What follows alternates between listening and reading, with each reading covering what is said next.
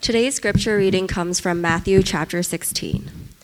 When Jesus came to the region of Caesarea Philippi, he asked his disciples, Who do people say the Son of Man is? They replied, Some say John the Baptist, others say Elijah, and still others Jeremiah or one of the prophets. But what about you? He asked, Who do you say I am? Simon Peter answered, You are the Messiah, the Son of the living God. Jesus replied, Blessed are you, Simon, son of Jonah, for this was not revealed to you by flesh and blood, but by my Father in heaven. And I tell you that you are Peter, and on this rock I will build my church, and the gates of Hades will not overcome it. I will give you the keys of the kingdom of heaven. Whatever you bind on earth will be bound in heaven, and whatever you loose on earth will be loosed in heaven. The grass withers and flowers fade, but the word of our God endures forever. Well, my name is Aaron, and I am one of the pastors here at Exilic. I want to welcome you to our church today on our five year birthday. Uh, when I was in seminary, I had a uh, classmate who was serving at a historic church that was over 125 years old. And so, in comparison to that, our five year anniversary seems quite embryonic. Uh, but a lot does happen over the course of five years, doesn't it? Uh, perhaps the most visible thing is that we've grown from five to almost 500 people that meet uh, every single week. And no, this was not something that I imagined, I predicted, or I architected or anticipated. To be honest with you, when our church had gone from five to 25, I thought I was Billy Graham speaking at a crusade. I mean, that's certainly the way that I felt. And so I, I certainly did not have a goal or a mission to, to create this big church or anything like that. Uh, rather, the goal and mission of our church has always been uh, to inspire thinkers to believe and to inspire believers to think. And for seekers and the most skeptical in our city to develop a relationship with God, and for Christians to deepen their relationship with God. And by the grace of God, that's something that we've been able to see over the past five years. And so, if there's one thing that has been impressed on my heart this past week, it is the fact that Jesus is the builder of Exilic. He is the builder of his church. And that's something that I want to impress on your heart today as well. And so, if there's one phrase that I want to take a look at from the verses that we just read, it is that phrase when Jesus says, I will build my church. And I just want to parse it uh, three different ways. And the first one is when Jesus says, I will. When Jesus says, I will, inherent within that phrase is a promise. He doesn't say, I won't, but he says, I will build my church. And so, what that means is that the church will never vanish, it will never disappear, it will never go extinct, it will never be exterminated the church is here to stay. It's been around for thousands of years, and you know what? The church will be around for thousands of more years as well, long after us. And one of the reasons why I say that is because over the past 50 years, it's been in vogue to say, as our society increases technologically, scientifically, that religion will decrease. And what we have seen take place over the last 50 years is our society increasing technologically and scientifically, but what we've also seen is religion just as much advancing and increasing as well. I want to read you something on the first page of your bulletin uh, from Tim Keller's book, Making Sense of God.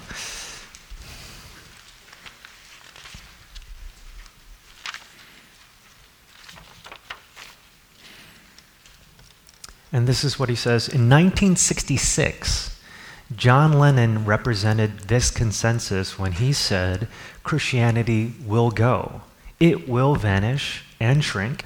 I needn't argue about that. I'm right and will be proved right. However, this hasn't happened as advertised.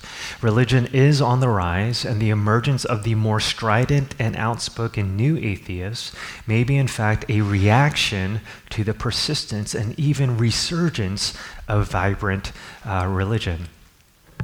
I was talking with a. Uh, I'm not sure if he's agnostic or atheist, but it was a journalist that wanted to write a piece about our church and how our church has been able to grow uh, despite the fact that we uh, live in a secular city like New York. And one of the things that this journalist rightly said when I was talking with him is that he says that a lot of people think that secularism is growing. and religion is not. But the truth of the matter is, secularism is growing, but only with one specific demographic. For everyone else, religion is actually growing, not secularism. And that's one of the things that we've actually seen take place in New York City. 30 years ago, the number of center city New Yorkers that were going to a gospel centered church was 1%. That was 30 years ago. Today, that number is closer to 8, 9, or 10%. And we believe that by 2026 ish, that nearly 15% of Center City New Yorkers will be going to a gospel based church based upon all of the new networks that are starting, based upon all of the new church churches and church plants that uh, are being born. We believe that number can jump almost to uh, 15%. And so, all this to say, God is on the move, and Jesus is the one that is building his church, even in one of the most least church cities uh, in the nation. And I want to contrast that with another movement that started just a few years ago called the Sunday Assembly. The Sunday Assembly was advertised as a church without God, a church exclusively for atheists. It started in Britain, and within a matter of years, they had chapters all over the world. But just as quickly as the Sunday assembly was being born and multiplying all over the world, it was just as quickly vanishing as well. I want to re- read you a piece from an article in The Atlantic on the first page of your bulletin from Faith Hill. In a piece that she entitled, They Tried to Start a Church Without God. For a while, it worked.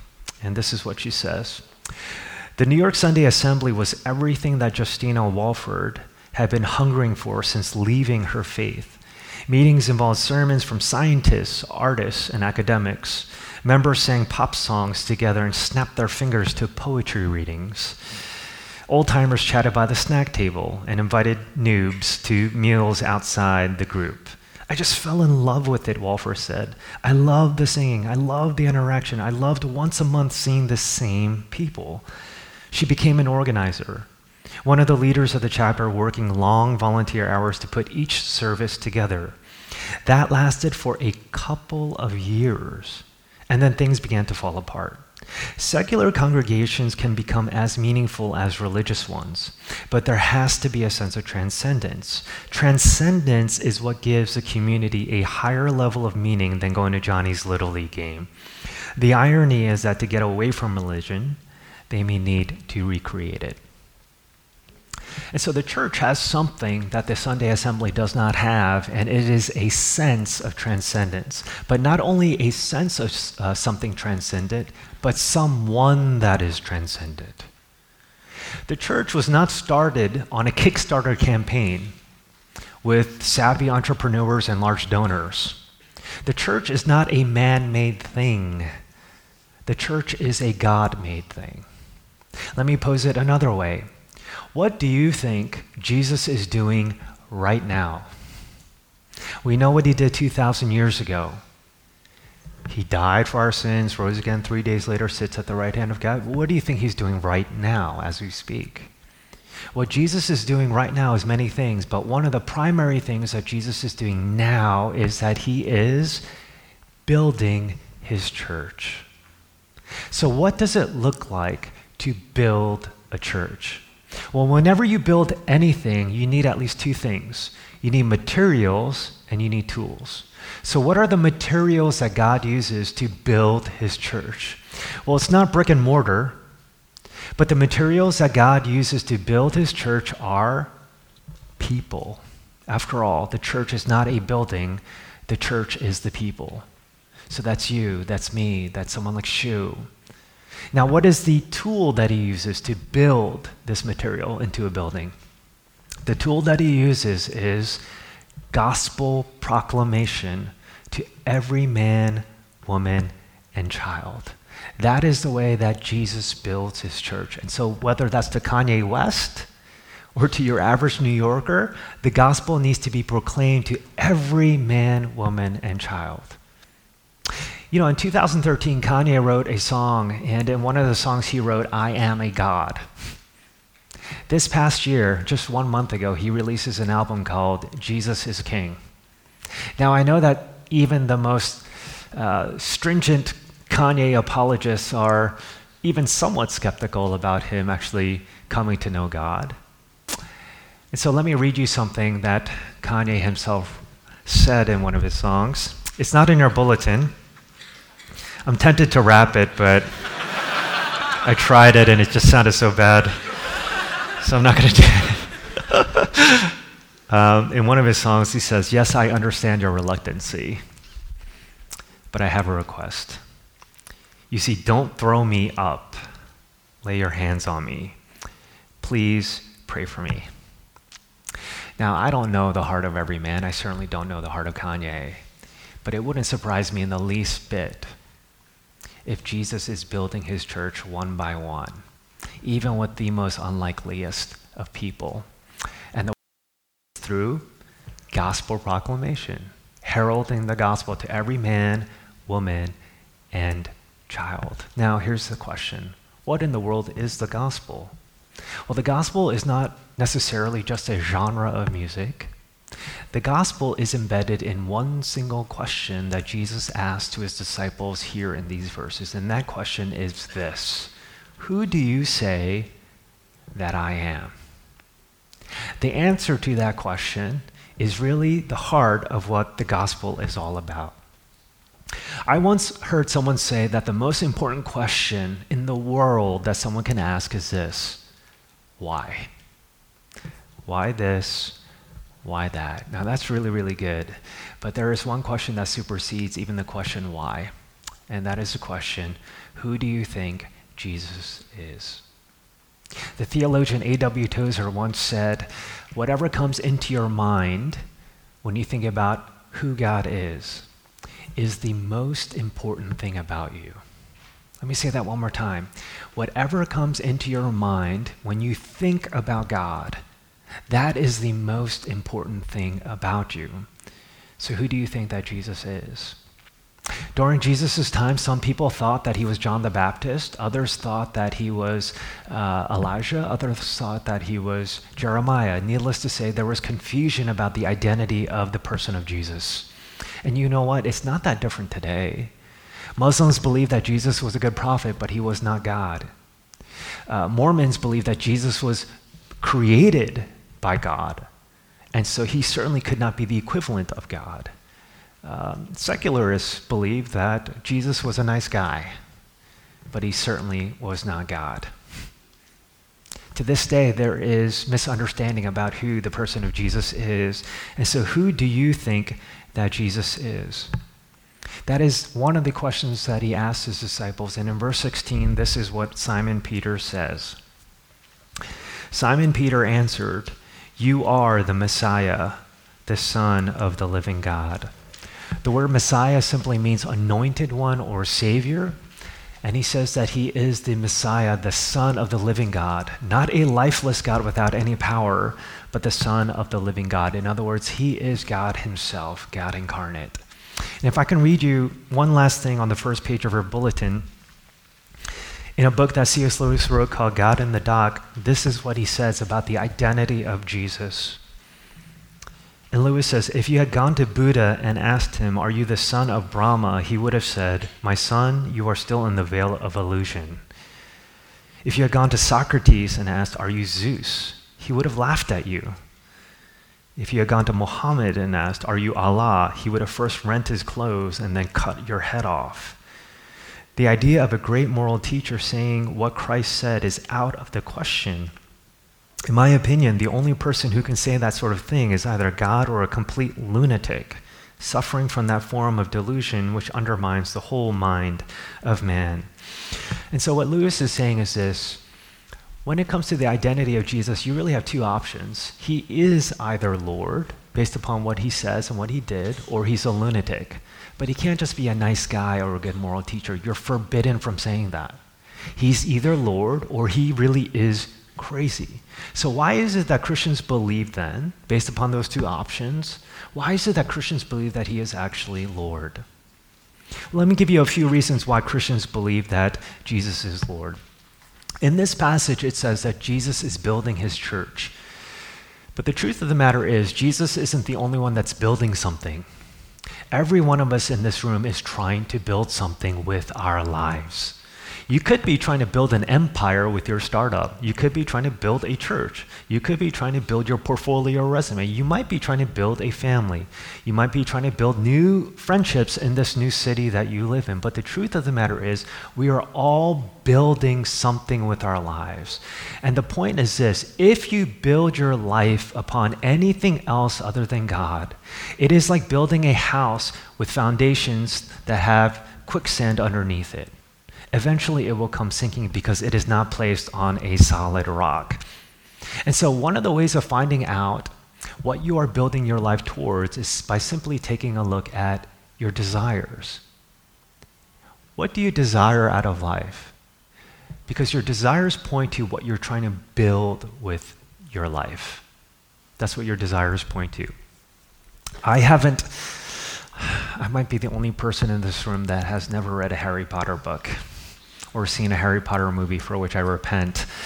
Um, but I do know that in Harry Potter and the Philosopher's Stone, there is this mirror called the Mirror of Erised. And Erised is simply the word desire spelled backwards. And anyone that looks at the mirror of Erised, that mirror shows them their desires. And so one of Harry's friends, Ron, takes a look at the mirror of Erised and he sees this older, better looking version of himself as the captain of the Quidditch team, which I have no idea what that is, but it's like riding on a broom or something. And he's like successful, everyone loves him and popular and all that. And that's his desire. That's what he wants to build his life towards. That's how he makes a name for himself. And so little Harry comes up in front of the mirror of Erised and takes a look at the mirror as well. And what he sees is not himself playing Quidditch, but what he sees is his deceased parents. You see, when Harry was just a little boy, his mom and dad passed away, so he never really developed a relationship with them. And so that was his desire. And so day after day, little cute Harry would come at the foot of the mirror, take a look at it, and just stare at his deceased parents.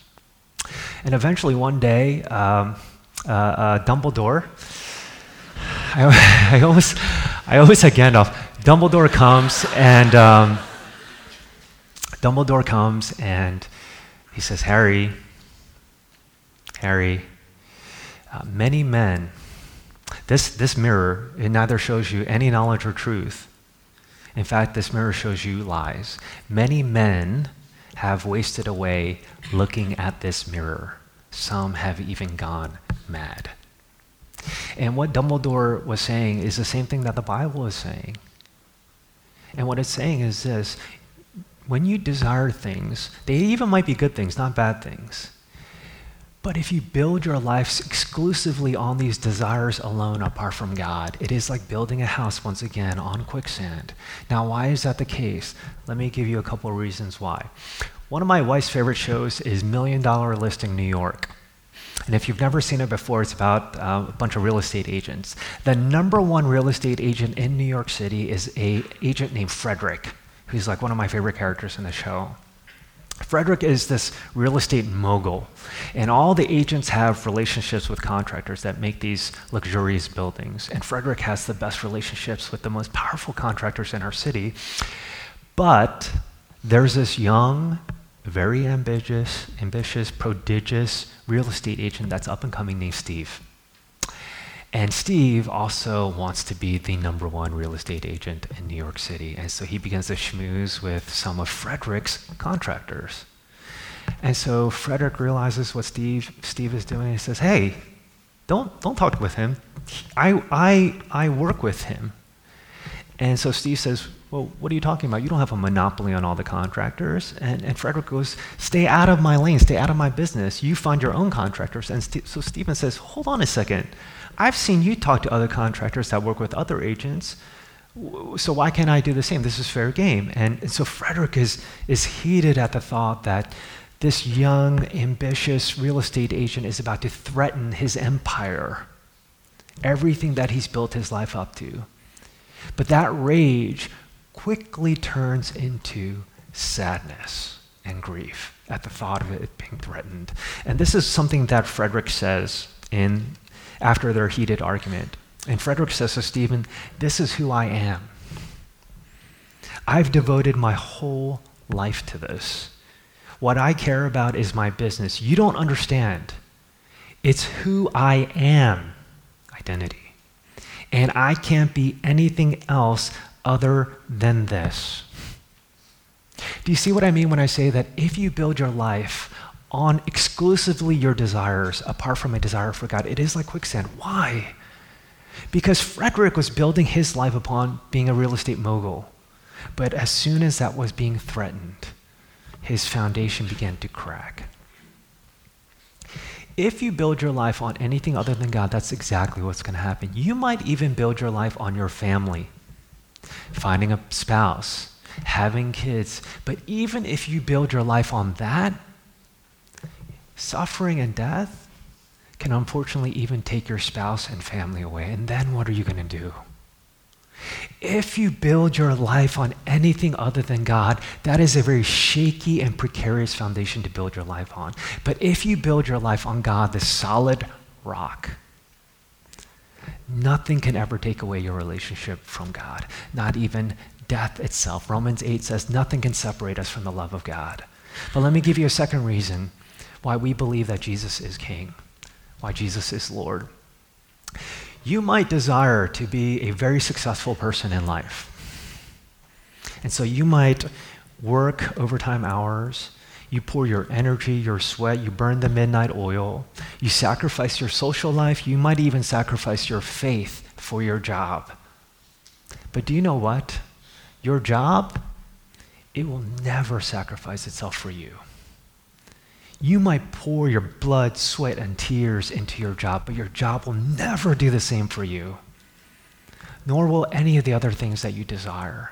But there is one who does give himself from you. Jesus gladly gives his life for you. He sacrifices his life for you. And when you understand that, that that building your relationship on God is unshakable. And when you understand that He will give His life for you,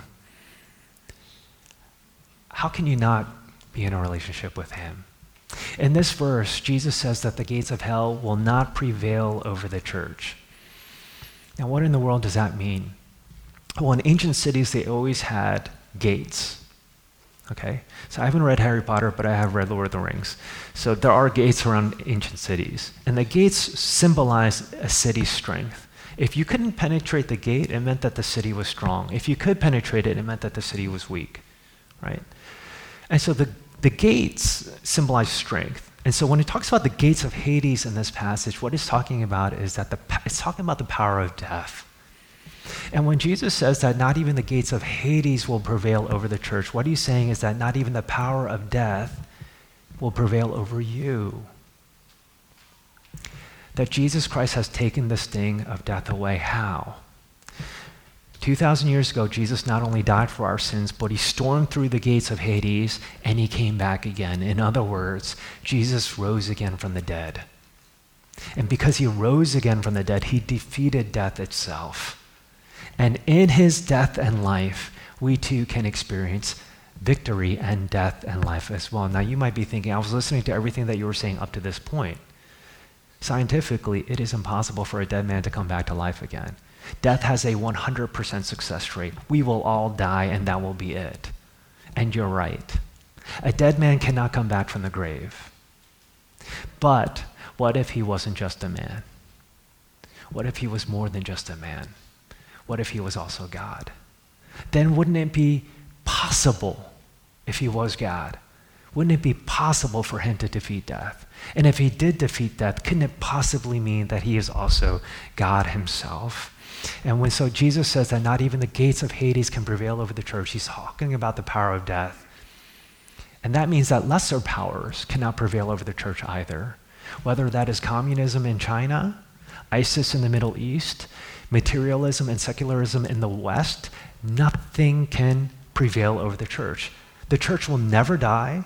It will never be will never vanish. It will never be exterminated. It will always be here because Jesus is the one that is building his church.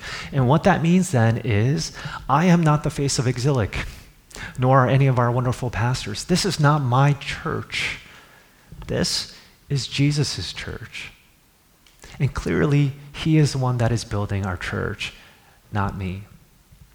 And when you understand that Jesus is the one building His church, who dies for His church, and loves His church, what that means is you kind of have to do the same.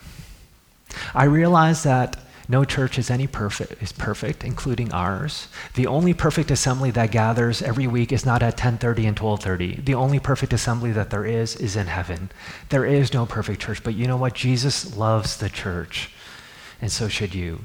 And if he is building his church, we have an opportunity to be instruments in the hands of this redeemer this architect that is also building the church. And how does he build it again? The tool that he uses is gospel proclamation to every man, woman, and child. And similarly, we have the privilege of doing the same. Now, if I were to end the sermon right here, I'm assuming none of you would be moved at all to actually do it. You might cognitively understand what I'm saying, but in terms of your emotional heart, you might not be moved yet. And since our mission statement does have the word inspire twice, let me attempt to inspire you, to move you, to share this gospel to all the people that are in your networks. A few weeks ago, an old friend of mine, his father passed away. But before his father died, his father had an opportunity to write a letter to everyone that he knew. Now, when a man is dying and utters his final words, you should pay attention. Because when you're on the brink of another world, all of a sudden things that we thought were so important don't seem important to us anymore. Fantasy scores, food, travel, certainly putting more hours into our office work. That definitely doesn't matter certain things don't matter anymore. What we thought was important seems quite superfluous when we're on the brink of another world. Instead, the things that ought to matter, God, people, all of a sudden start to ring a lot more important. And I want to read to you a letter that he wrote, some of his final words before he died, that I wanted to share with you. And he says, Beloved friends, Earlier this year, I was diagnosed with Lou Gehrig's disease, also known as ALS. Since then, I have been unable to speak and require a four point cane to walk. As I think of my end nearing, heaven has become the desperate desire of my heart. It is a place I absolutely must go, but as I reflect on my life as a saint, I realize that there was nothing saintly about my life at all.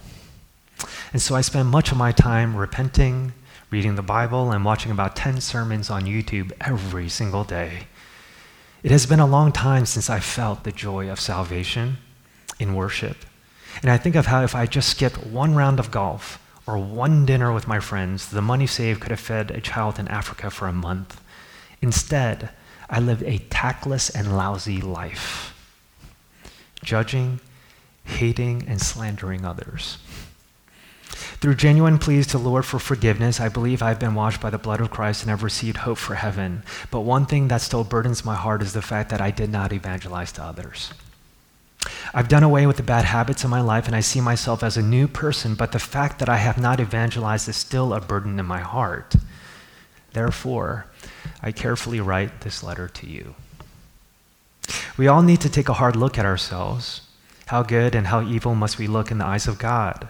God loves all those who are alive. Jesus died for everyone in the world, and God has provided the sun and the air equally for all. If we do not have this desire, we must check ourselves immediately. I am fortunate to have been provided enough time to repent and prepare myself. But for many in this world, there is a death that comes without any sense of warning. If you have been evangelizing, continue to do so with passion and sincerity. But if you have yet to do so, start evangelizing immediately in response to your salvation. If you don't have assurance of your salvation, pray to God and He will provide. He will provide transformation if you genuinely realize your depravity and repent earnestly, and with this heart, you will save the world. Knowing that I will die soon, what can I rejoice about or be thankful for? In every circumstance, no less. I have the salvation of God. I didn't recognize that the Lord was watching and waiting for me with his hand ready to help. But now that I have been released from darkness, there is so much freedom in prayer, in obedience, and in following the word, which was once so difficult. I can now nod my head in agreement. However, it is already too late for me, but it's not too late for you. While I'm not able to do anything, you all can do so, so much. Dwell in the Lord and his peace over a long, long life, after first assuring your place in heaven. Mark Twain once said that the two most important days of your life is the day you were born and the day you found out why. Why are you here? What is your purpose? Who do you think you are? Much of those answers are found in another question, and that is the question Who do you say that I am? Who do you think Jesus is? Well, Carl Henry once said that uh, the good news is not good news until it arrives in time. Otherwise, it's just old and stale news. One of the reasons why we are here in our city is to make sure the good news arrives to every man, woman, and child. And Jesus is building his church right here at Exilic. But it's not enough for him to only build this church he must build all of the churches in our city because our church is not big enough to reach everyone in our city. And you know what? That's exactly what we've been able to see over the past few years. Jesus is building his church. And you have the opportunity and the privilege of being a part of that as well. Let's pray together. God, we think about what, we, what you did with uh, just 12 people, and you shook and rocked the world. Uh, I can only fathom what you could do with four or five hundred people uh, to shake our city. Uh, but the only way that can happen is if we are all bought in, not as consumers, but as followers, as disciples of Jesus. And so help us to do that, to live for something bigger than ourselves. Help us to live for you. In Jesus' name I pray. Amen.